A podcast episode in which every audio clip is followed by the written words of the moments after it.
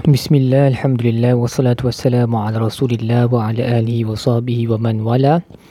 InsyaAllah hari ini kita akan membincangkan tadabbur bagi muka surat uh, dua puluh lima surah Al-Baqarah dari ayat seratus enam puluh tiga hingga ayat seratus enam puluh sembilan. Baik, daripada ayat uh, seratus enam puluh empat, Allah menyebut berapa-berapa berapa perkara yang menunjukkan uh, kebesarannya, kekuasaannya dan keesaannya. Uh, di antara perkara disebut adalah ciptaan langit dan bumi, peredaran siang dan malam, kapal-kapal yang membawa manusia di atas laut, turunnya hujan daripada um, langit dan dihidupkan bumi bersama dengannya, kepelbagaian haiwan di muka bumi ini, peredaran angin ke sini kemari, uh, pergerakan awan-awan di antara langit dengan bumi, semuanya adalah ayat bagi liqaumi yaqilun, bagi orang yang berfikir. Um, kita hidup di zaman di mana kita jalan pun tak pandang depan kerana selalu pandang phone, um, dan ini adalah satu musibah yang besarlah kerana disebabkan kita terlalu busy, terlalu sibuk dengan uh, segala urusan. Phone bersama dengan kita sentiasa, sama ada menjawab panggilan bos ataupun melihat Facebook ataupun melihat social media yang lain. Ada sahaja benda yang kita nak buat dekat phone tu, maka tak ada masa nak tengok kepada alam dan bertafakur tentang betapa sempurnanya alam ini dan betapa ia menunjukkan kepada keesaan dan kekuasaan Tuhan. Dan ini suatu benda yang kita kena fikirkanlah. Uh, carilah masa bila-bila, contohnya bila bawa kereta, letak phone tepi dan tak perlu pasang lagu dekat radio. Tengok saja bila jalan, bila bawa kereta tu, tengok awan-awan, uh, tengok bukit bukau. Kalau kalau jalan raya tu memang adalah pemandangan ini kan. Rasanya kalau awan tu rasa semua orang boleh nampak, dan bila nampak awan tu fikirkanlah tentang kebesaran Allah. Sekurang-kurangnya itulah masa yang kita ada kan. Atau kalau bangun pagi, uh, lihat kepada bintang-bintang, ataupun bila naik kapal terbang ataupun naik kereta itu sendiri, fikirkanlah tentang kebesaran Allah yang memudahkan semua itu untuk kita. Ia menunjukkan keesaan Allah. Ataupun tonton dokumentari yang menunjukkan um, bagaimana um, haiwan-haiwan yang pelbagai di muka bumi ini hidup, memandirikan spesiesnya, menjaga anaknya, bagaimana hubung kait antara mereka semua. Dan barulah kita akan, keimanan kita akan bertambah kerana sedar betapa indahnya dan cantiknya alam ni yang perlu ada um, perlu ada pembuatnya, penciptanya, yang ni Allah subhanahu wa taala.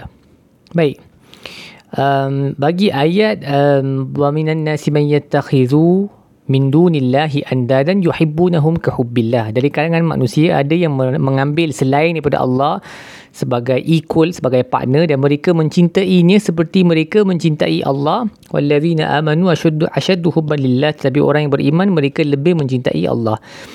Frasa yang pertama tu dia merujuk um, dia merujuk kepada um, orang Quraisy yang mengambil uh, partner ataupun mengambil syarik, uh, kita kata uh, apa Tuhan selain daripada Allah yang men- dan menyembah mereka, kerana orang Quraisy percaya kepada Allah, cuma mereka mengambil Tuhan-Tuhan lain sebagai um, intermediary kan, uh, syafa'ah di antara mereka dengan Allah, dan mereka mencintai Tuhan-Tuhan ni selain daripada Allah.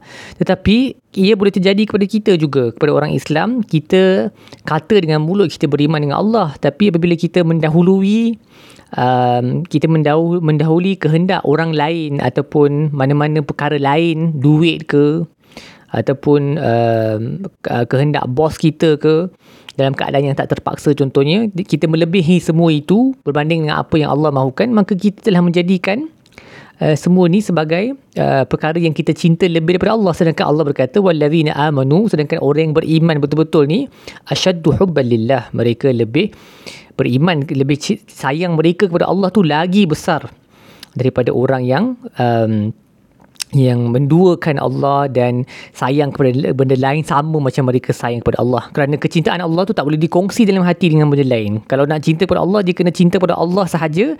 Boleh cinta kepada benda lain, tapi kecintaan yang lain tu semua kena bawah daripada kecintaan kepada Allah. Dan ini termanifestasi dengan mendahulukan Allah dalam segala perkara. Uh, Imam Ibnu Juzai berkata wa'lam anna mahabbatullah anna mahabbatallah idza tamakkanat minal qalb zaharat atharaha 'ala al-jawarih min al-jid fi ta'atihi ta'atihi. Kecintaan kepada Allah ni apabila ia telah um, terdiri tertanam di dalam hati seseorang, maka kesannya terzahir pada anggota dengan bersungguh-sungguh dalam mentaatinya, Uh, aktif dalam wan-nashat fi li khidmatihi, sentiasa apa penuh dengan aktif untuk berkhidmat kepada Allah, wal hirs ala mardatihi, bergegas untuk keredaannya, wa talazzuz bi munajatihi, rasa lazat ataupun suka dengan bermunajat kepadanya, wa ridha bi qada'ihi, reda dengan qada'nya, wa syauq ila liqa'ihi, Uh, teringin ingin berjumpa dengannya, wal uns bi zikrihi, terasa dekat, terasa familiar dengan uh, menyebut berzikir kepadanya, wal istihash bin ghairihi, dan rasa rasa pelik apabila uh, terpaksa berinteraksi dengan selain daripada Allah, wal firar minan nas, melarikan diri daripada manusia. Uh, of course melarikan daripada manusia ber, bukan bererti kita duduk seorang-seorang dalam gua, tapi maksudnya kita punya fokus lebih kepada Allah lah. Okey, wa khuruju dunya minal qalb, keluarnya dunia daripada hati, wa mahabbata kullu man yuhibbullah, dan sayang pada setiap benda yang Allah sayang, wa itharuhu ala kulli man sawah, dan memilih Allah ke atas setiap benda lain selain daripada Allah, uh, memilih kehendak Allah lah. Ha, ini ini adalah ciri-ciri orang yang mempunyai kecintaan yang betul-betul terhadap Allah. Baik. Bagi ayat ya ayyuhannasu kulu mimma fil ardi halalan tayyiban wa la tattabi'u khutuwatis syaitan innalakum aduwwum mubin.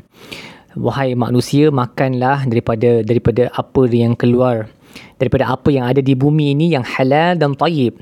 Yang halal dan taib. Halal maksudnya dia mengikut undang-undang syariah, taib ni yang baik-baik, dan janganlah ikut um, langkah syaitan kerana dia adalah musuh yang nyata. Doktor Wahbah Az-Zuhaili berkata, um, dia meriwayatkan satu asar ataupun satu hadis daripada Ibn Abbas, di mana um, Ibn Abbas um, Uh, satu hari dibacakan ayat ya ayyuhannasu kulu mimma fil ardi halalan tayyiban, ayat ini, kemudian Sa'ad bin Abi Waqas bangkit dan berkata, ya Rasulullah, doakanlah aku supaya aku menjadi di kalangan mereka yang mustajab doanya. Maka um, Nabi sallallahu alaihi wasallam berkata, wahai Sa'ad, pastikan makanan kamu itu um, elok, dan uh, automatically, secara semula jadinya, doa kamu akan mustajab.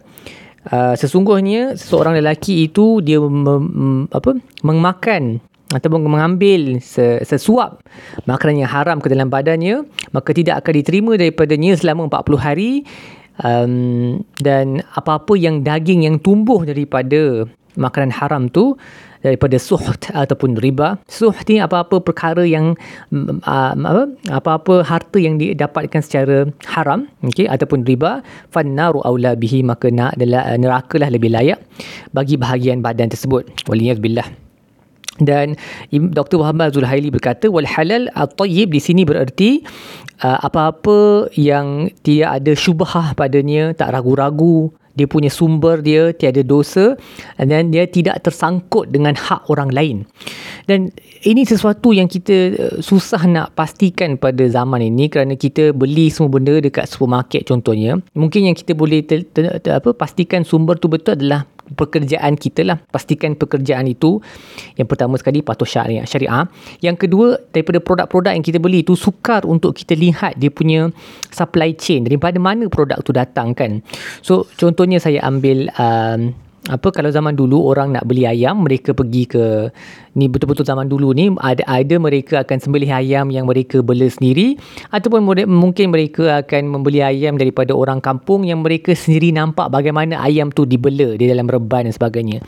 Tapi sekarang kita beli semua ayam daripada supermarket contohnya, ataupun di market, tak nampak proses daripada ayam tu macam mana, daripada dia telur sampai jadi besar jadi ayam, sampai sampai kat pinggan kita, kita tak nampak proses tu, sebab kita beli direct daripada supermarket, daripada pasar raya ataupun pasar basah, yang kita tak nampak macam mana ayam tu dibesarkan, adakah terperangkap dalam ruang yang kecil tanpa kebolehan untuk bergerak mana-mana. Dan inilah realitinya. Okay, tidak, bukan nak kata perkara tu haram, tapi benda tu tak elok sebenarnya kerana tidak menjaga kebajikan haiwan kan. Begitu juga semua produk-produk, yang baju yang kita beli, T V yang kita beli, elektronik yang kita beli, ada tak dalam supply chain supply chain dia tu Uh, ada tak orang yang tereksploitasi? Dan memang hakikatnya kebanyakan benda yang kita beli tanpa kita sedar, banyak eksploitasi yang berlaku dalam supply chain, kerana syarikat-syarikat yang besar, yang profit driven, yang mahukan keuntungan keuntungan, mereka akan melakukan apa sahaja yang mereka boleh untuk memaksimumkan keuntungan itu,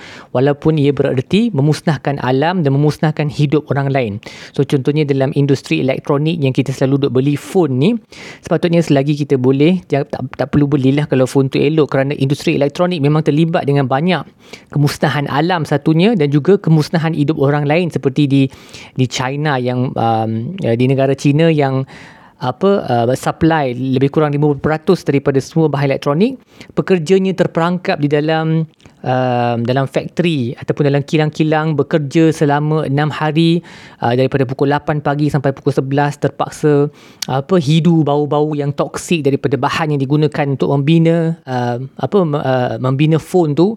Akhirnya ramai yang dapat kanser dan sebagainya. Kita tak tahu benda tu, okay? Tapi um, tak bererti tak tahu tu maksudnya kita boleh teruskan hidup. Kita kena ambil tahulah. Dan yang lebih selamat adalah kalau rasa tak perlu perkara tersebut, maka tak perlulah. Sebagai orang Islam, kita kena pastikan semua yang kita consume, tak kisah, bukan setakat makan sahaja. Makan yang paling penting lah, tapi semua benda lain yang kita consume, yang kita beli, kita kena cuba pastikan dia tak tersangkut paut dengan eksploitasi ataupun Um, kesengsaraan bagi mana-mana makhluk yang lain, tak kisah haiwan ke, pokok ke, alam ke, um, yang boleh, sebab kita akan dipersoalkan oleh Allah nanti, dan ini yang syaitan mahukan. Jadi kita berpada-padalah. Sebab tu um, tak perlulah, just because you can buy something doesn't mean you should buy it. Kalau rasa tak perlu, kita simpan saja, terutamanya kalau kita tak dapat pastikan sumber tu um, atau sumber tu ada melibatkan uh, kesengsaraan kepada makhluk yang lain. Baik, apa yang kita boleh belajar daripada muka surat ini? Yang pertama, kecintaan kepada makhluk, jika ia melebihi hadnya, dia boleh membawa kepada syirik, uh, syirik kecintaan. Jadi janganlah, syirik, syirik, syirik kecintaan ni maksudnya kita cinta makhluk tu lebih baik, lebih banyak daripada kita cinta Allah, maka janganlah melebihi had tersebut. Tak kira siapa orang tu, ni kadang-kadang taksub kepada pemimpin parti politik ke, taksub kepada idola dalam mana-mana industri ke, jangan, ataupun bahkan kepada ibu bapa sendiri pun, janganlah lebihkan dia punya cinta tu. Cinta okey, tapi jangan sampai ia terlebih daripada ataupun sama dengan cinta kita kepada Allah, kerana itu boleh membawa kepada syirik. Seterusnya, banyaknya kita juga uh, ni secara logiknya, sebab banyak banyak menyebut sesuatu yang dicintai itu adalah dalil kepada kecintaannya, betapa kita cintakan. Kalau kita selalu duk sebut pasal duit, duit, duit, maksudnya kita cinta duit lah. Kalau kita duk selalu sebut pasal orang ni, orang ini, orang ini, maka kita cinta pada orang itu. Maka apabila seorang hamba tu banyak menyebut Allah dalam zikirnya, maka itu adalah petanda bahawa uh, dia mencintai Tuhannya dengan kecintaan yang besar. Sebab zikir itu adalah petanda kepada kecintaan kepada Allah. Dan kita juga kena ingat bahawa um, daripada perkara pertama yang berlakunya mengikut langkah syaitan adalah makan makanan yang haram, seperti mana yang telah berlaku kepada bapa kita semua, Nabi Adam alaihissalam, apabila syaitan telah menyuruhnya makan daripada pokok yang Allah dah haram kot dimakan daripada pokok tersebut. Jadi syaitan akan sentiasa menyuruh kita kepada makan makanan yang haram. Maka kita kena berhati-hati. Baik, setakat itu sajalah tadabbur bagi muka surat ini. InsyaAllah kita akan sambung tadabbur bagi muka surat-muka surat seterusnya dalam episod seterusnya, insyaAllah. Wassalallahu ala sayyidina Muhammad wa ala alihi wa sahbihi wa sallam, walhamdulillahi rabbil alamin.